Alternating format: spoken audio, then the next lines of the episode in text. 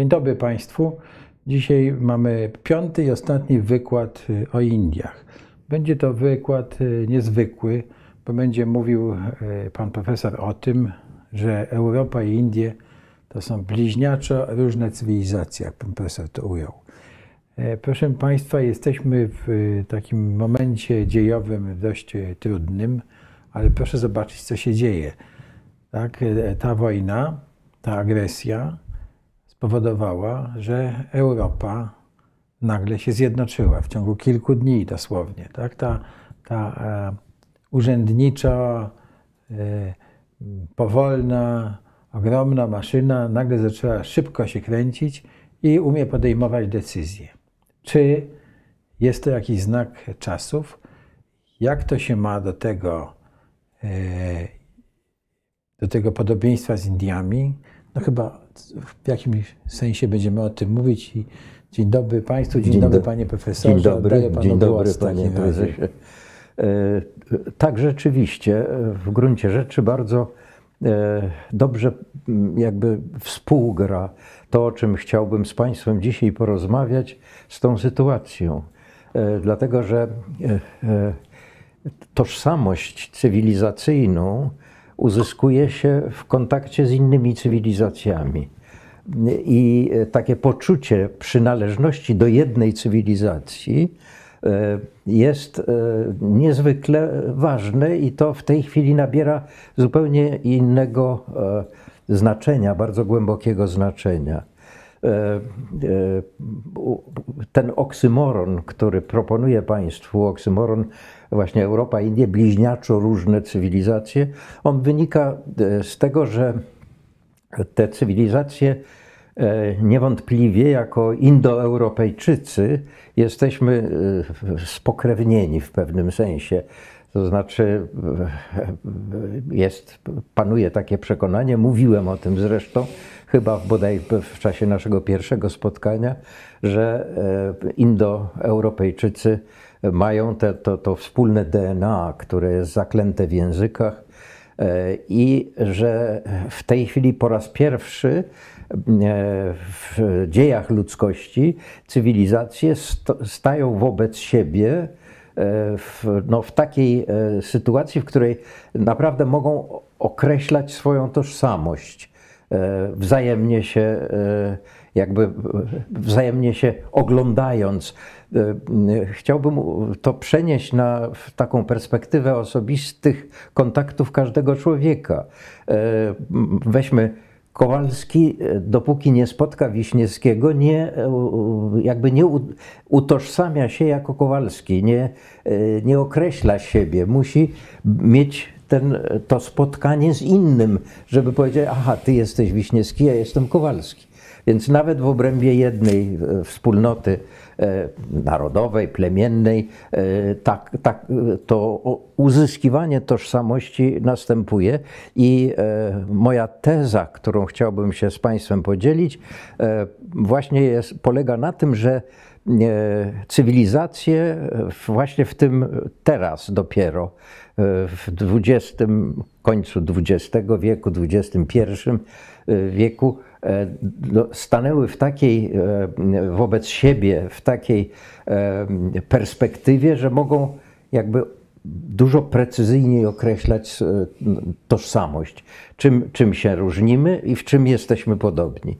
I e, tutaj, jeśli chodzi o, o właśnie o Europę i Indię, to moim zdaniem e, mamy do czynienia z bardzo szczególnym, e, szczególną relacją, bo jeśli przyjmiemy te, to założenie, że, te, że Indoeuropejczycy rozstali się gdzieś, nie wiem, 7 tysięcy lat temu, może mniej, może więcej, w każdym razie bardzo, bardzo dawno temu, e, to jednak zachowali to wspólne DNA i e, w tej chwili, jak długo niewidzący się bracia bliźniacy spotykają się w przestrzeni, współczesnej przestrzeni medialnej, gdzie e, coraz te, te kontakty stają się coraz bardziej, coraz bardziej intensywne.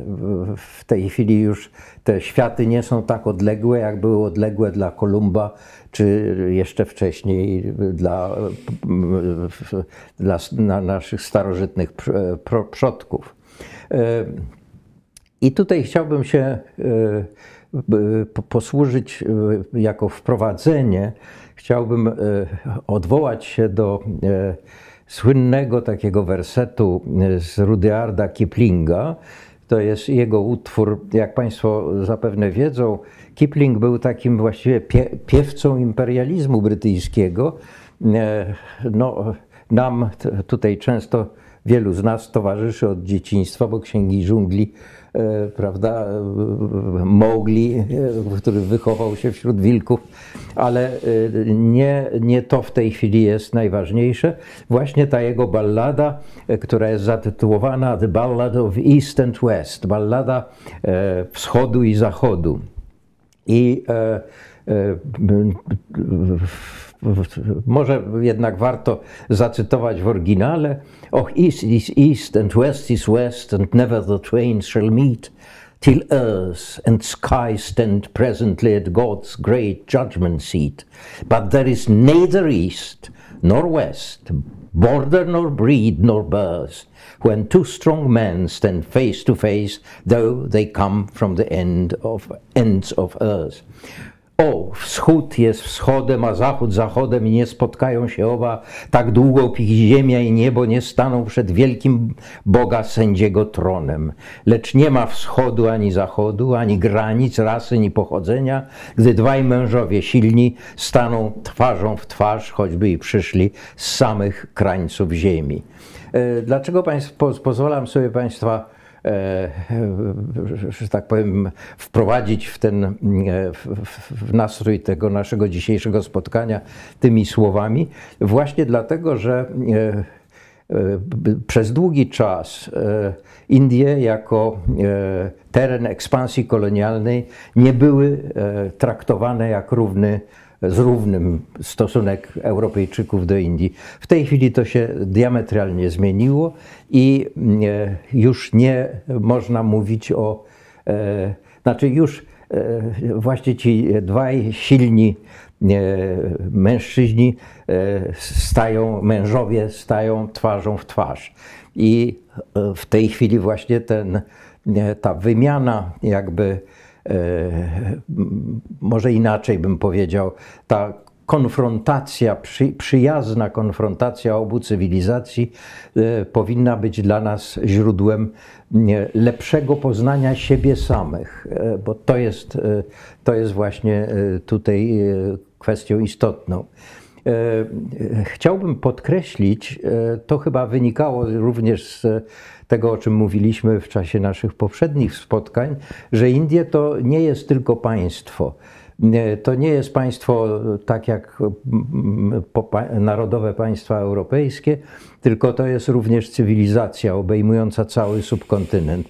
Czyli e, nawet jeżeli sami Hindusi często mówią o sobie nation, to, to, to jest e, niewłaściwe określenie, ponieważ Indie nie są narodem, są cywilizacją, są e, jakby lepikiem e, państwa indyjskiego, Republiki Indii, jest tożsamość cywilizacyjna, a nie tożsamość narodowa. I tutaj z tego właśnie wynika dla nas niezwykle istotna jakby konkluzja czy e, jakiś wniosek.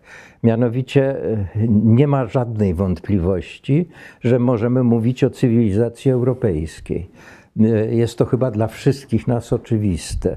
Cywilizacji, która została zbudowana na fundamentach starożytnej cywilizacji Rzymu, Grecji, chrześcijaństwo, ale również z e, olbrzymim i ważnym wkładem islamu, który e, przecież panował w Hiszpanii przez długie wieki i e, który również nie zawsze zresztą w sposób przyjazny, ale nawet w konfrontacji bardzo wiele wniósł do kształtowania się tożsamości cywilizacyjnej europejskiej.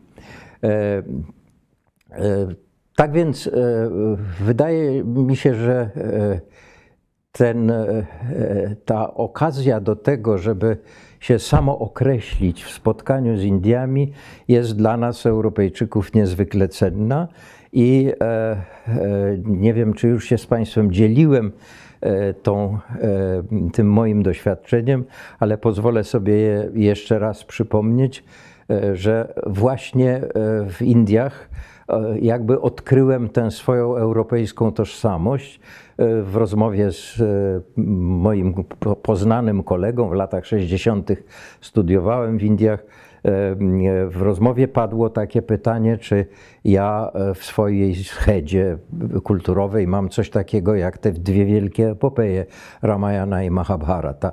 I ja troszkę przerażony tym pytaniem rozglądam się w, tej, w tym wszystkim, co, czego się nauczyłem w szkole, ale nic takiego nie widzę, co by odpowiadało. I wreszcie nagle nomen omen, eureka, czyli gre, grecki e, termin. E, tak, mówię, mam Iliadę i Odyseję. I w ten sposób jakby zrozumiałem, że w relacji z Indiami e, ja muszę się odwołać do, do mojej europejskości, a nie tylko polskości. To znaczy polskości jako, e, jako e, integralnego składnika europejskości. To bez polskości nie ma mojej europejskości, więc e, to chciałbym tu szczególnie Państwu uzmysłowić.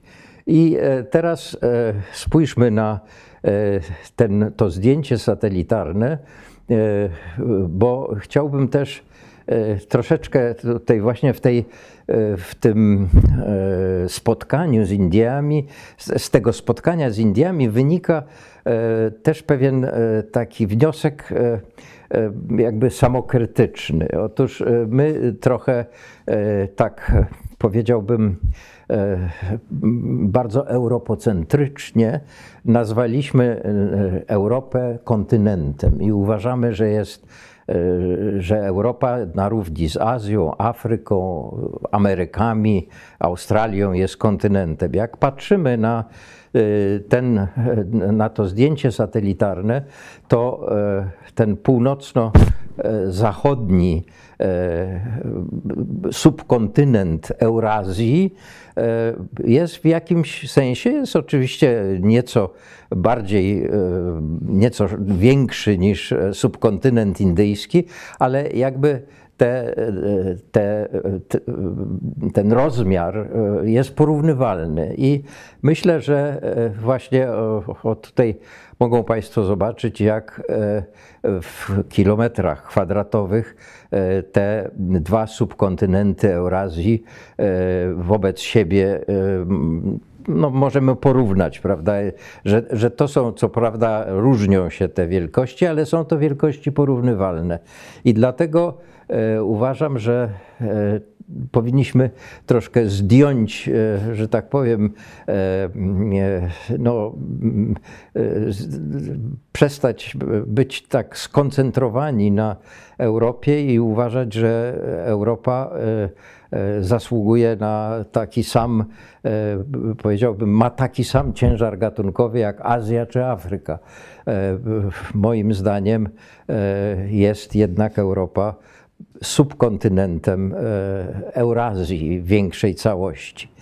E, proszę Państwa, e, Cóż jeszcze można powiedzieć o, bo tutaj porównując te dwie jednostki geograficzne, warto właśnie jeszcze zerknąć na liczbę ludności, bo to też są wielkości porównywalne. W dodatku jeszcze e, jak porównamy e, liczbę ludności, to Indie, e, sub, cały subkontynent indyjski jest no, nieporównywalnie bardziej ludny. I nawet same Indie są bardziej ludne niż cały subkontynent europejski, a w dodatku jeszcze bardziej ludne niż dzisiejsza Unia Europejska. I teraz właśnie patrząc na, na ten, tę liczbę ludności i e, będziemy o tym jeszcze za chwilkę mówić na różnorodność tej ludności, znowu jest taki wniosek e, i pytanie, które chciałbym, żeby nam towarzyszyło dzisiaj przez cały czas tej rozmowy.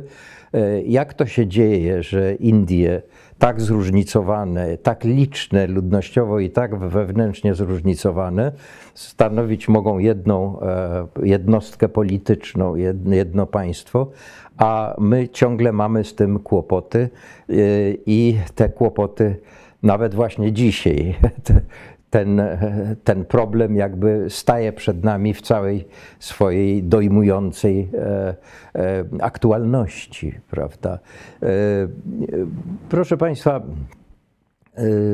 to jest właściwie ta najważniejsza perspektywa, żeby zdać sobie sprawę, jak bardzo te dwie jednostki geograficzne są, są ze sobą są porównywalne jako właśnie jako e, przestrzeń życia tak bardzo zróżnicowanych wspólnot ludzkich. I tutaj jeszcze, żeby to mocniej podkreślić, proszę popatrzeć na mapę E, języków w Indiach. E, te, ta różnorodność językowa jest e, niebywała i dużo, dużo głębsza niż, dużo bardziej różnicująca tę populację niż języki w Europie, ponieważ w Indiach mamy do czynienia z czterema e, wielkimi rodzinami językowymi. To jest oczywiście ta indoeuropejska e, rodzina języków, głównie na północy Indii, bo to będzie przede wszystkim e, język hindi najliczniej reprezentowany, ale również marathi, gujarati, punjabi, bengali. To są wszystko języki indoeuropejskie. E, na południu mamy języki drawidyjskie, to jest Tamil, e, e, Malayalam, Telugu, Kannada. Języki, które się absolutnie różnią. To jest inna inna rodzina językowa. Ja, żeby, żeby Państwu e, pokazać, jak bardzo one się różnią, to e, e, mam taki wybrany przykład. Negacja we wszystkich językach indoeuropejskich, nega, w, w negacji jest głoska n prawda? W każdym, właściwie nie, nie, nie znalazłem języka indoeuropejskiego. Podobno w, Gre, w Grece jest y, negacja, nie zawiera tej głoski n, ale w większości na pewno tak podczas gdy w drawidyjskim, akurat e, wśród języków drawidyjskich troszeczkę miałem kontakt z e, językiem malayalam, to język mówiony w Kerali, e, negacja jest illa, Allah. To, to, tak brzmi negacja w tych językach. Więc mamy tutaj różnorodność niebywałą zupełnie językową. To są te dwie rodziny, które największe, które wspomniałem, to jest właśnie indoeuropejska i drawidyjska, ale poza tym jest tybeto-birmańska, to jest właśnie na, w Indiach północno-wschodnich głównie i na obrzeżu Himalajów. E, I oczywiście mundajska. Mundajska jako taki termin zbiorczy na e, e, określający tę rodzinę języków autochtonicznych, których, które najprawdopodobniej Indoeuropejczycy, jak przybyli do Indii, już zastali w Indiach. To są te języki, którymi posługują się, no, można powiedzieć, tacy najbardziej autochtoniczne ludy, które zamieszkują Indię. E, dlaczego to tak, dlaczego podkreślam? I jeszcze chciałbym dodać, że w dodatku te języki posługują się różnymi pismami, różne alfabety. E, tyle o tym mówię, że e, żeby podkreślić, że politycznie można scalić tak bardzo różnorodny, różnorodne grupy ludzi posługujące się różnymi językami. Więc e, to, e, to trzeba jakby zawsze mieć na uwadze y, i kiedy, kiedy staramy się spojrzeć na Indię jako na tą bliźniaczo różną cywilizację, to y, y, warto właśnie uzmysłowić sobie, y, jak, y, jak w zasadzie dużo trudniej w- gruncie rzeczy y, jest e, znaleźć tak, taki sposób e, istnienia w, jednej, w jednym organizmie państwowym w sytuacji tak, takiej wielkiej różnorodności. Hindusi, e, mieszkańcy Indii, raczej bym powiedział, bo Hindusi się raczej kojarzy z religią, mieszkańcy Indii jednak tego dokonali i w jakiejś, e, no i e, jednak e, to państwo, choć e, nie bez trudności, ale jednak e, ma ten system demokratyczny, w którym te, e, ta różnorodność znajduje e, jakoś, e, odnajduje się bardzo dobrze.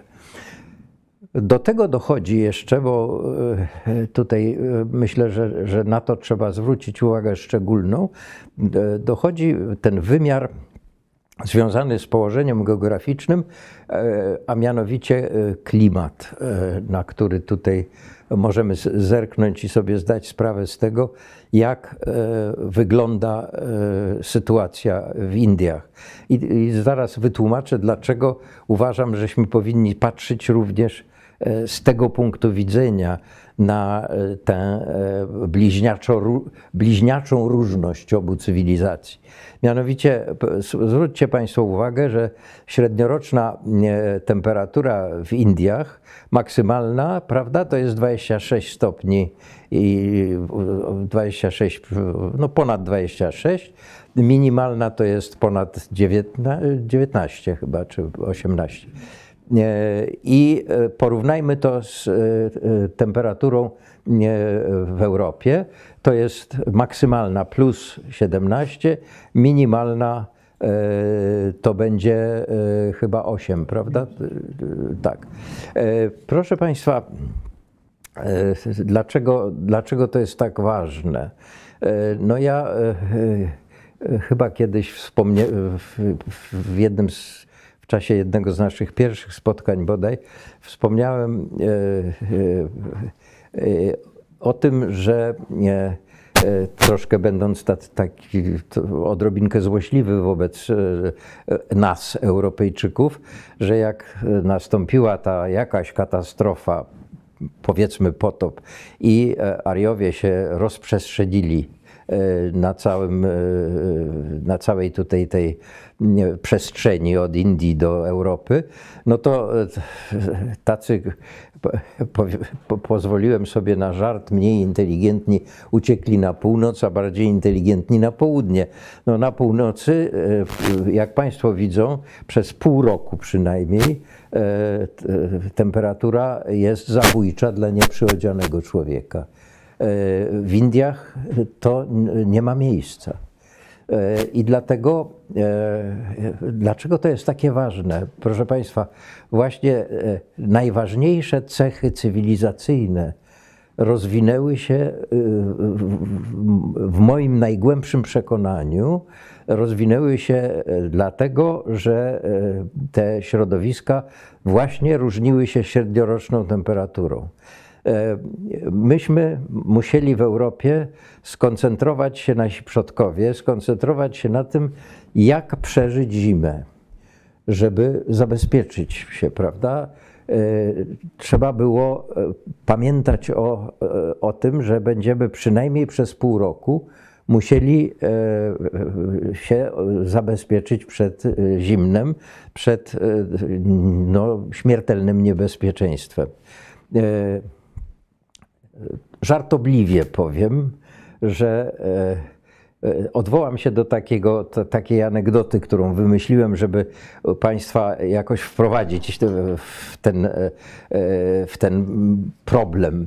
E, Mianowicie, e, proszę sobie wyobrazić, ten nasz praprzodek siedzi sobie w tej, e, u progu jaskini i już jedna rzecz e, udała mu się, mianowicie piorun uderzył w drzewo, zapalił to drzewo, e, głownia gdzieś tam się żarząca została, ten nasz praprzodek złapał tą głownię, bo poczuł, że ona daje ciepło. Przed wejściem do jaskini położył tą głownię, dokłada sobie do, do niej e, jakieś liści, suchych patyków. E, ona e, zaczyna ognisko płonąć, no i dzięki temu jest w tej, w tej jaskini cieplej. Ale o co chodziło? Cały czas ten nasz praprzodek myślał, co zrobić, żeby, e, żeby to ognisko płonęło, żeby on się też mógł tam schować i nie musiał go ciągle pilnować. E, końcowym produktem tych wysiłków jest reaktor atomowy.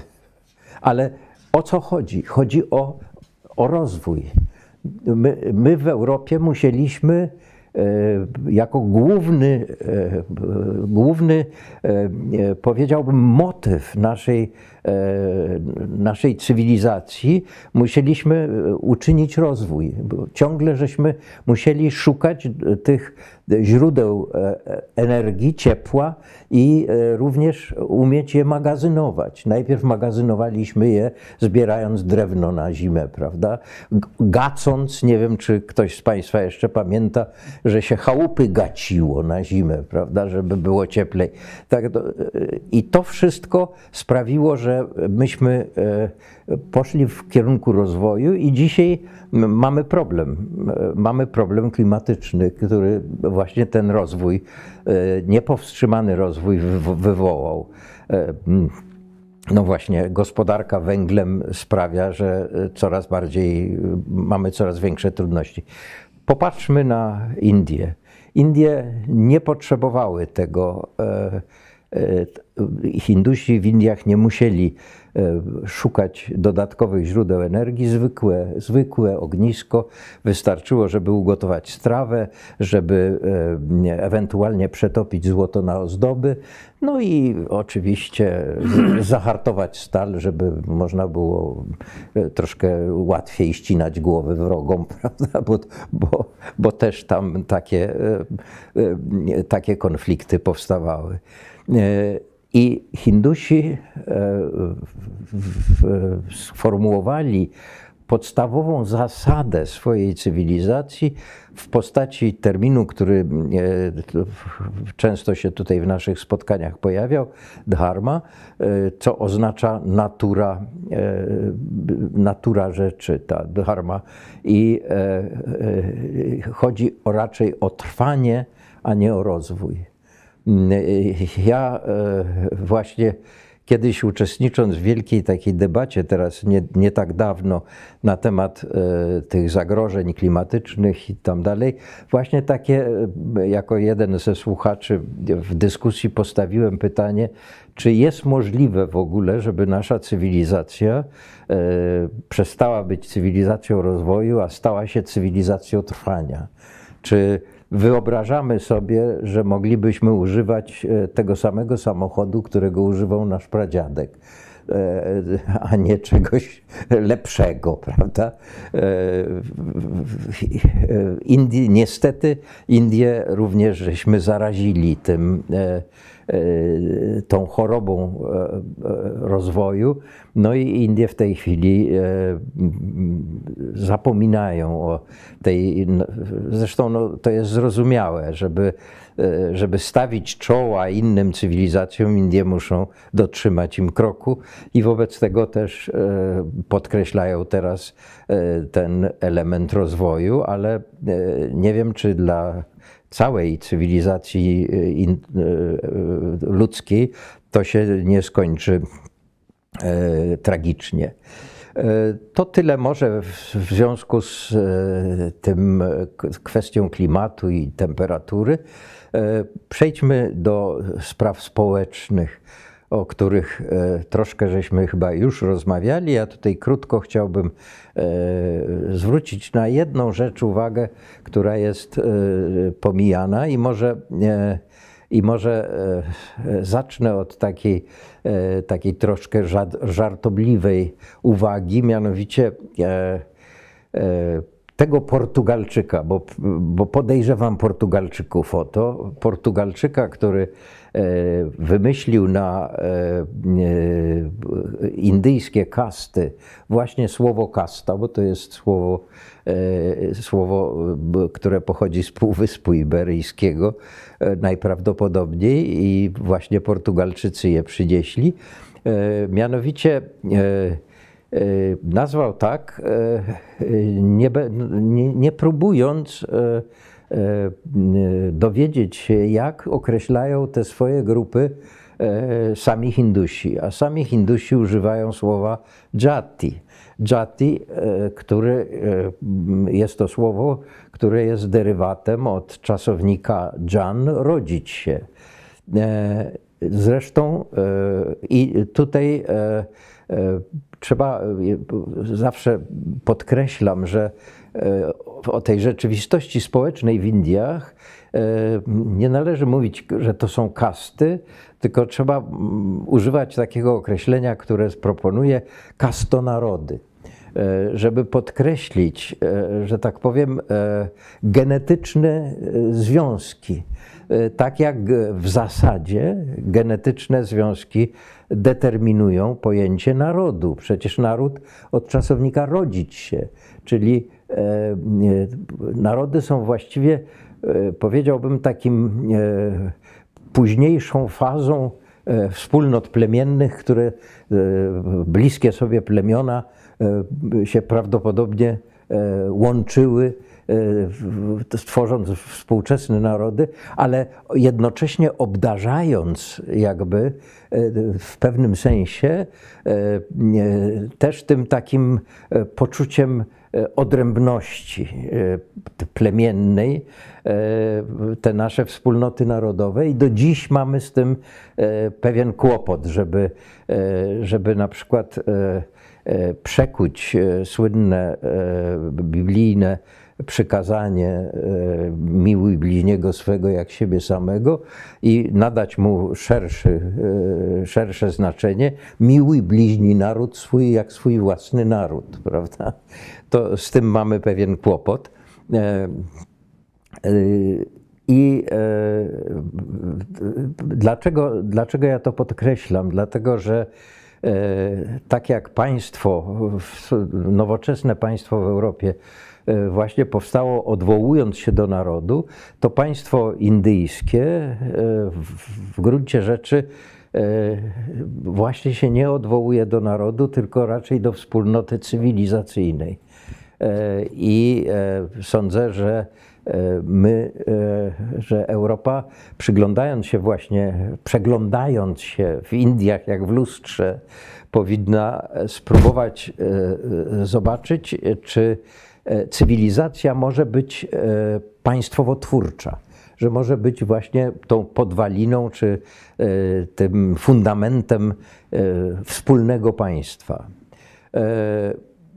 Tutaj właśnie, żeby, żeby nadać jakiś taki sens głębszy temu, to warto się przyjrzeć systemom E, wartości zarówno w Europie, e, jak i w Indiach. E, ten wspólny system wartości w Europie symbolicznie jakby chciałbym tak tutaj Państwo widzą na prezentacji nazwy tych trzech miejsc E, które uważam, że e, są jakby symbolicznie e, symbolicznie określają ten nasz wspólny system wartości. Ateny, Akropol, ze wzgórzem Akropolu, to przede wszystkim myśl filozoficzna, która legła u podstaw cywilizacji europejskiej. Rzym z wzgórzem Kapitolu to e, prawo, e, prawda, które, e, które stanowi też taką podwalinę europejskiej tożsamości. I wreszcie Jerozolima. Jerozolima, którą dzisiaj należy z jednej strony wiązać z chrześcijaństwem, tutaj symbolicznie jest wspomniana Golgota, ale również i z islamem. Mechet Al-Aqsa, który jest niezwykle świętym miejscem dla islamu i który i dlatego to tutaj to może należy z szczególną uwagą na to spojrzeć, bo y, jednak uważam, y, wspomniałem to już y, uprzednio, ale uważam, że wkład cywilizacji islamu, samego islamu, również w kształtowanie się europejskiej tożsamości, często właśnie w konfrontacji. Nie tylko, w, to, to nie, za, nie zawsze była pokojowa, współ, pokojowe współistnienie, ale nawet w konfrontacji wpływał na kształtowanie się e, tożsamości europejskiej. E, jeśli chodzi o ten e, system wartości dla Indii, to jak wspomniałem, jego podstawowym elementem jest dharma, ja proponuję tutaj taki neologizm e,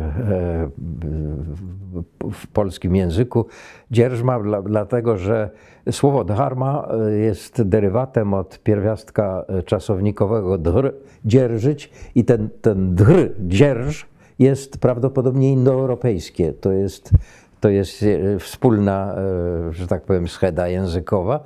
Stąd dzierż ma taki neologizm, ale e, wątpię, żeby, żeby to się przyjęło jako powszechnie używany termin.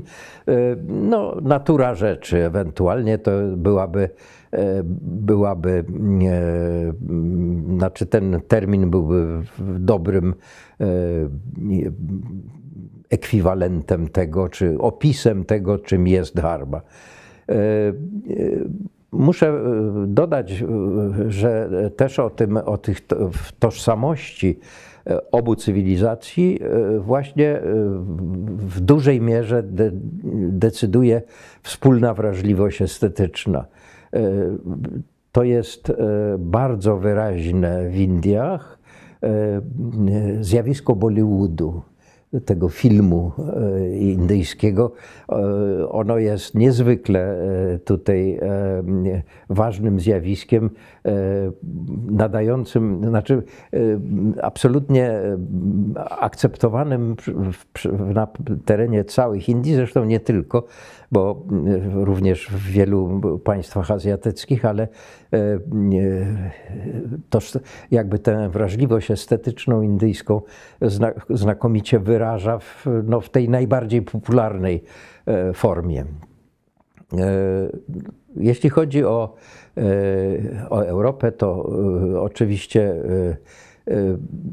tutaj ta tożsamość jest bardzo związana z poczuciem tożsamości narodowej.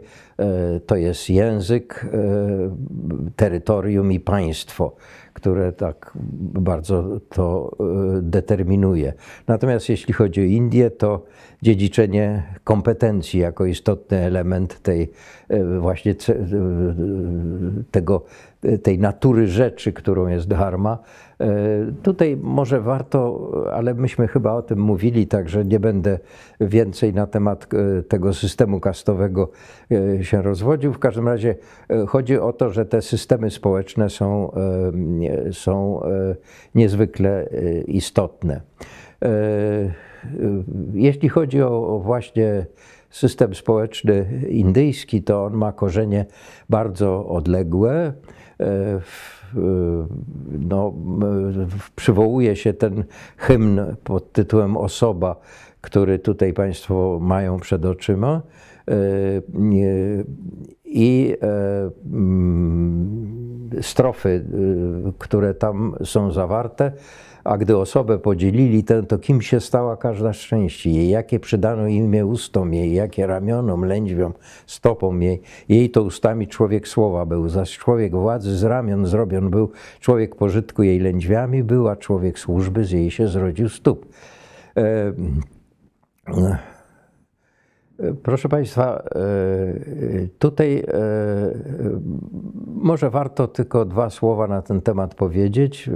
E, te, mianowicie ta wizja moim zdaniem jest o tyle ciekawsza od wizji starotestamentowej stworzenia człowieka, że tutaj mamy do czynienia z wizją stworzenia społeczeństwa. Społeczeństwa, które w którym e, obowiązuje jak gdyby e, obowiązują cztery wyróżniki. Wiedza, władza, pożytek i służba. No, w każdej społeczności jakby następuje specjalizacja, prawda? Ci, którzy najlepiej odnajdują się w pracy, powiedziałbym, intelektualnej, właśnie stanowią ten, tę e, grupę ludzi e, służących społeczeństwu swoją wiedzą. Ci, którzy e, się spełniają w administracji, w wojsku, prawda, to władza. Ci, którzy w sferze ekonomii, gospodarki, to właśnie pożytek. No i również ci, którzy E, służą, e, służą innym. E, tutaj to jest najbardziej kontrowersyjne, bo nikt nie chce być niczyim służącym, ale no, współczesne społeczeństwo opiera się jednak w dużej mierze właśnie na tym, że bardzo dużo ludzi służy innym, służy w różnych, w różnych okolicznościach, ale to, to mogą być lekarze, to mogą być pracownicy poczty, no i tak dalej, i tak dalej. Te, e, tak więc e, wydaje się, że jeśli chodzi o Indię, niewątpliwie e, ta tożsamość kompetencyjna to było istotne spoiwo tego państwa i, i w jakimś sensie jest państwa cywilizacji, ponieważ to, co dla Europejczyka E, jawi się jako e, odpowiednik naszych narodów, właśnie Tamilowie, Marathowie, Bengal, Bengalczycy, którzy mają odmienne języki, odmienne obyczaje, to jakby nie stanowi tej zasadniczej tożsamości. Ja zawsze, e, ja miałem takie i mam do dziś takie przekonanie, że Bramin z północy i Bramin z południa e, e, mają ze sobą więcej wspólnego niż Bramin e, z północy z powiedzmy kszatrią z północy czy wajsią z północy, prawda? To też stanowi jeden z elementów z elementów tego spoiwa państwa indyjskiego i, i proszę Państwa, zaryzykuję pewien, pewną sugestię Mianowicie wydaje mi się, że e, właśnie kompetencja e, powinna być e, takim elementem, który kiedyś może doprowadzić do wspólnego, do jednego państwa federalnego europejskiego. Mianowicie bym, bym się niepomiernie cieszył, gdyby zaczęły powstawać paneuropejskie związki zawodowe. Proszę sobie wyobrazić, jeżeli jest jeden Związek Europejski Nauczycielstwa, nie nauczycielstwa polskiego, ale nauczycielstwa europejskiego i mamy my jakieś problemy z naszą edukacją, ale jesteśmy popie, po, popierani przez cały Związek e, Ogólnoeuropejski, no to e, myślę, że tutaj byłyby znaleźlibyśmy dużo więcej wspólnych elementów niż e, zamykając się w naszych, e, otarbiając się niejako w naszych narodowych bańkach, prawda? To, także wydaje mi się, że, że właśnie ta merytokracja w pewnym sensie, chociaż merytokracja jest, ma troszkę negatywny wydźwięk, ale właśnie kompetencyjność powinna być również tym spoiwem e, państwa europejskiego. To myślę, że tyle e, może warto na ten temat powiedzieć i tu chciałbym się, chciałbym poprosić Państwa e, o to, żebyście Państwo spojrzeli na tę mapę, bo jest to takie moje odkrycie, które którym chciałbym się podzielić e, z Państwem, zachęcając e, Państwo, wszystkich naszych słuchaczy obecnie, do tego, żeby właśnie w tych kategoriach podchodzić do procesów jednoczenia się Europy. Ja pozwolę sobie posłużyć się tutaj cytatem E, e, mianowicie cytatem opisującym e, sytuację w XIII wieku. Otóż w drugiej połowie XIII wieku coraz bardziej archaiczny system feudalny, wspierający pogłębianie się rozbicia dzielnicowego, przestał odpowiadać zmieniającej się sytuacji społecznej. Następowało stopniowe zanikanie więzów feudalnych i tworzenie się przyszłego społeczeństwa stanowego. Pozostawanie ziem polskich w rozdrobnieniu sprawiało, że były coraz mniej atrakcyjne dla handlu, który rozwijał się dzięki lokacjom na prawie niemieckim. Postulaty i tendencje zjednoczeniowe opierały się na coraz bardziej stanowych potrzebach rycerstwa, duchowieństwa, mieszczaństwa. Niemniej rozbicie na dzielnice pogłębiało się i dotyczyło przede wszystkim Śląska, Mazowsza i Wielkopolski.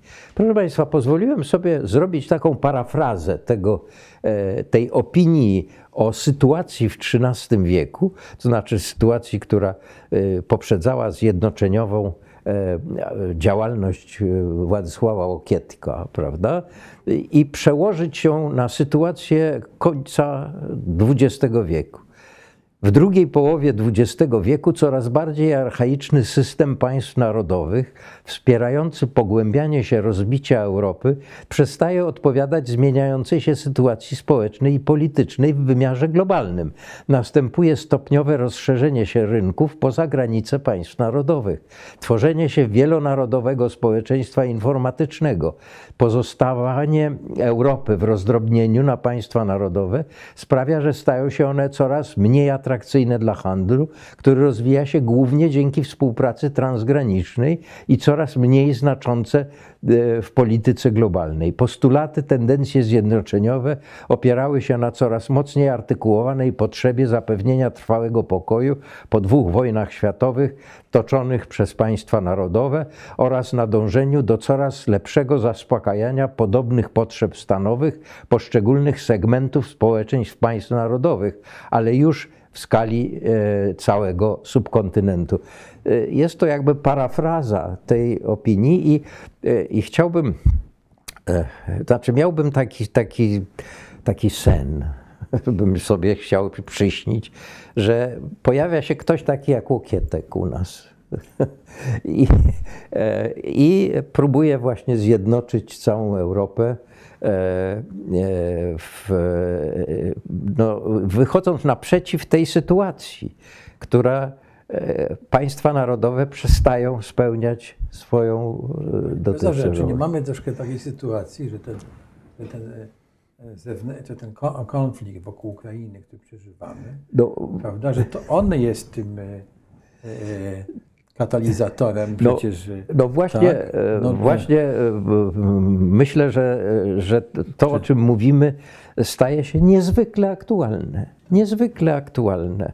Że e, no, widać wyraźnie, że mamy do czynienia z konfliktem cywilizacji, tak. a nie z konfliktem narodowym. Tak to, co reprezentuje In, wartości, tak. Władimir Putin, to jest inny, inna koncepcja cywilizacyjna prawda, mhm. od naszej. I wobec tego e, e, jest konieczność, żeby, żebyśmy my jako cywilizacja e, stworzyli taki organizm państwowy, który będzie naszych wartości autentycznie i efektywnie bronił. Bronił, tak. Tak, nie ma wyjścia tutaj. Moim zdaniem nie ma wyjścia. Chodźmy dalej.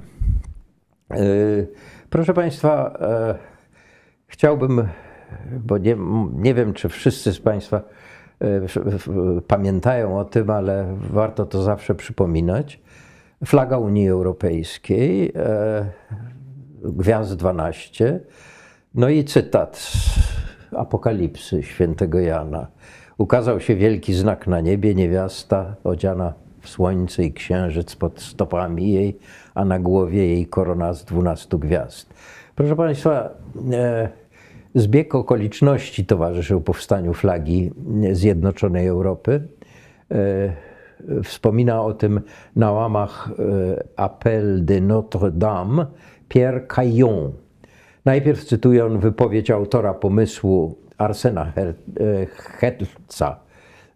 Jestem ze Strasburga. Powierzono mi opracowanie flagi Europy. Europy. Posłużyłem się wzorem, jaki opatrznościowo wpadł mi do ręki, a był to cudowny medalik Sanktuarium Maryjnego Paryża przy Rue du Bac.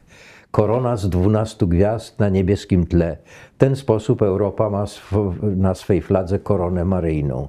Proszę Państwa, to oczywiście to się tak trochę dobrze, szczęśliwie złożyło. Mianowicie, że wtedy było tych 12, 12, 12 państw, prawda? Mhm. Ale gdyby te gwiazdy miały być, wyrażać ilość państw, tak jak na fladze bodaj Stanów Zjednoczonych, Stany, tak. Stanów, no to w tej chwili powinno być ich mniej, a po Więcej. wyjściu z Wielkiej 7, Brytanii tak. trzeba byłoby wyciąć jedną Jedna, gwiazdkę. Tu tymczasem jest ciągle ich 12. E, dla tych, których e, nieco niepokoi ten religijny wymiar flagi, no to proponuję, żeby uznać, że to jest 12 miesięcy, prawda? Każda no. gwiazda rok. I wtedy, mhm. wtedy mamy ten symbol świecki również dość, e, dość interesujący. Ale proszę Państwa, chciałbym zwrócić uwagę na coś, co E, stanowi o tej bliźniaczej różnorodności cywilizacji indyjskiej i e, cywilizacji europejskiej. E, mianowicie tam już zapowiedziałem, że będziemy że będziemy musieli uwzględnić pewne motywacje religijne również. Popatrzmy tutaj, Bharat Mata Mandir. W Devanagari na górze taki napis widnieje. To jest świątynia Matki Indii. E, matka e, Indie e, jest personifikowana, Indie są personifikowane jako bogini Bharat Mata.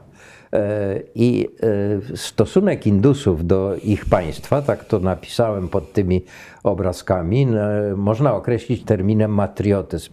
Proszę Państwa, jeszcze tylko krótki komentarz do, tej, do tego obrazka, który pochodzi z Benaresu. E, ja, bo w Udżainie e, ja sobie nie przypominam, e, kiedy byłem w Udżainie, chyba ta świątynia jeszcze nie istniała, świątynia Matki Bharat, Bharat Maty. Natomiast w tej świątyni w Benaresie byłem i tam nie widać tego dobrze, ale na, na posadce jest, jest takie wgłębienie i jest olbrzymia mapa Indii i ona jest e, jakby e, personifikowana przez tą figurę, która obok stoi, ale e, jest to połączenie mapy z, z tym. I tutaj mam taki, taką propozycję znowu neologizmu, żeby wprowadzić to do naszego dyskursu o o naszych tożsamościach. Mianowicie e, ten stosunek Indusów do ich państwa można określić e, mianem matriotyzm. No i e, żeby zobaczyć, jak ewentualnie to mogło wyglądać w perspektywie europejskiej, to przejdźmy do następnego do następnego, następnej prezentacji. Oczywiście flaga Unii Europejskiej to jest jakby ciągle komentarz do tej flagi, ale chciałbym powiedzieć tak, że dla wszystkich tych wśród nas, dla których ważna jest właśnie scheda chrześcijańska, jest ważna tradycja religijna i ważna jest postać Matki Boskiej, to właśnie E, zaproponowałbym, żeby e, stosunek do, Europy, do e, wspólnej, wspólnego państwa europejskiego określać mianem matriotyzmu. I wtedy nie będzie, nie będzie, że tak powiem, kolizji. Patriotyzm to Polska, matriotyzm to Europa, a e, ojciec i matka powinni w zgodzie ze sobą żyć razem, tak. więc jedno drugiemu absolutnie nie stoi na przeszkodzie.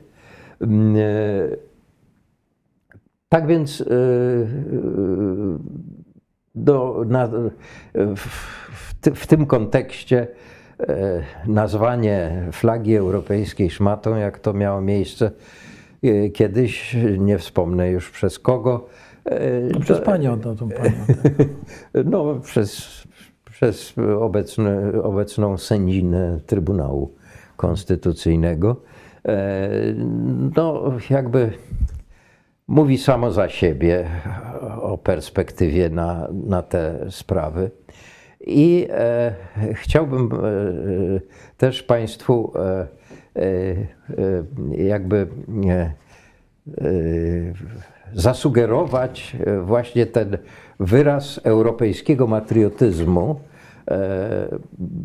który, który pozwoliłem sobie na taką parafrazę Mickiewiczowskiej E, Mickiewiczowskiego wiersza. E, to jest oczywiście z pana Tadeusza. E, no, wszyscy Państwo widzą to na, nie, na tym, tym, ale może, może, warto, może warto przeczytać. Panno święta, co jasnej bronisz Częstochowy i w ostrej świecisz bramie, ty, co gród zamkowy, Nowogródzki ochraniarz z jego wiernym ludem, jak na ojczyznę wolną powróciłaś cudem, gdy od ludu wód ręce pod Twoją opiekę ofiarowana pęta zerwała po wiekach i teraz możem godnie do Twych świątyń progu iść i zawróconą wolność podziękować Bogu, tak nas wróciłaś cudem na Europę łono, więc zechciej tę Europę, Matko, wziąć w obronę, kiedy w Lourdes i w Fatimie swą moc okazujesz i bliźnich nam narodów tam serca radujesz. Racz, Najświętsza Panienko, nad nią się zmiłować i mocą swej miłości na zawsze zachować w niewzruszonej wierności Twojemu synowi. Niech gwiazd dwanaście drogę wskazuje ludowi, to są te same gwiazdy, co skroń zdobią Twoją. Uczyń je przeto, Pani, dziś dla nas ostoją wiary, która Europę ożywiała święta. Niech o tej wierze Europa zawsze pamięta. E, myślę, że w, w tej dzisiejszej sytuacji, dla wszystkich tych, którzy e, dla których te, ta tradycja chrześcijańska Europy jest istotna i ważna, to mogą być słowa, które pomogą jakby spojrzeć z pewnym zaufaniem w przyszłość. I tu chciałbym, chciałbym jeszcze może e, wspomnieć to, o, o jednej rzeczy, którą, która jest istotna, bo bardzo często spotykam się z takim argumentem, szczególnie z kręgów e, no, bardzo e, mocno związanych e, z Kościołem naszym katolickim, z religią i tak dalej, że tożsamość, nasza tożsamość. I chciałbym powiedzieć tak, Czego się boimy? Dwa tysiące lat temu było ich dwunastu i nie bali się olbrzymiego cesarstwa rzymskiego. Nas jest w tej całej Europie trochę więcej. Więc o co chodzi? Czyżby diabeł Europie dzisiejszej bardziej, w Europie dzisiejszej bardziej szczerzył zęby niż w cesarstwie rzymskim? Podobno wierzymy w siłę modlitwy. Dlaczego więc nie modlimy się o zachowanie Europy dla chrześcijaństwa i dlaczego się nie otwieramy na Europę? Proszę bardzo. Nie, nie, nie, nie należy się otaczać drutem kolczastym i jeszcze na nim zawieszać różańca w dodatku, żeby zachować naszą tożsamość. Nie, my musimy właśnie wyjść na zewnątrz. My musimy się spotykać z tymi ludźmi, przekonywać ich. Proszę, słuchajcie, to warto zachować właśnie. E, więc e, e, i, i jednocześnie to jest, bo chciałbym przypomnieć Państwu, że cały czas Mówimy o tej bliźniaczej różnorodności naszych cywilizacji. Tutaj też mamy e, braci Hindusów, którzy e, w podobny sposób jakby e, no, nastawiają się wobec, wobec swojej państwowości, którą utożsamiają jako taką boginię Bharat Matę, matkę Bharat, która do której się uciekają w opiekę i tak dalej. Więc e, tu też można byłoby dla tych wszystkich, dla których e, wrażliwość religijna jest istotna, dla tych wszystkich e, chyba to argument ważny. Tym bardziej, że właśnie bardzo często się te wartości chrześcijańskie wywołuje ich obronę e, jako argument, żeby się oddzielić od Europy, od zachodniej Europy i tam dalej. No, e, jeżeli, e, jeżeli grzeszny świat byłby tak bardzo groźny, to może i Zbawiciel by uważał, że nie warto tracić czasu na to, żeby, żeby się zajmować ludzkością nie, i, i, i żeby się oddzielił i sobie siedział tam spokojnie u siebie, prawda? I nie przejmował się tym całym galimatiasem, któremu na imię ludzkość. E, na zakończenie, proszę Państwa, e, chciałbym Państwu zaprezentować jeden z najwspanialszych tekstów, jaki, e, jaki e, spotkałem, w, e, przyglądając się tej naj, najdawniejszej schedzie indyjskiej, to słowo usłyszane, śruti, czyli literatura wedyjska, to 3,5 tysiąca lat temu powstawały te teksty. Nigdy nie były wtedy zapisywane, tylko zawsze były przekazywane z ust do ust. Przeżyły tyle czasu i w tej chwili e, chyba właśnie w tym momencie może i w odniesieniu do całej Europy, włączając w to również e, Ukrainę i może włączając w to również tych wszystkich Rosjan, dla, którego, dla których to, co się dzieje w tej chwili, jest potworną męką. To ja otrzymałem od mojego znajomego e, e-mail, który on dostał z e, Petersburga od swojego znowu znajomego. Mówi: Wstydzę się, że jestem Rosjaninem. Tych Rosjan jest bardzo dużo w, w Rosji. E, ci Rosjanie protestują, idą do więzienia. Więc te, te słowa, które chciałbym tutaj, żeby zabrzmiały na koniec naszego spotkania, E, te słowa również e, dedykuję naszym przyjaciołom w Rosji. Oczywiście i w Ukrainie to nie ulega najmniejszego wątpliwości. Ten hymn e, Paraspara Priti Upanishada Sukta, tak się nazywa w oryginale, hymn pouczenia o wzajemnej życzliwości. Niechaj serdeczność oraz jednomyślność, a także zgodę pośród was utwierdzę. Jeden drugiego opieką otoczcie, jak nieubojna cielątko zrodzone. Niechaj syn ojcu swemu będzie wierny i z matką niechaj jednomyślny będzie. Żona mężowi swemu miodopłynne pokoju pełne niechaj prawi słowa Niechaj brat brata wrogością nie darzy, ani też siostra swoją siostrę każdą. Zgodni ze sobą wspólnym ślubom wierni daszcie się wzajem uprzejmymi słowy. Takie ja słowo waszym domu głoszę, która, które wśród ludzi zgodę powołuje.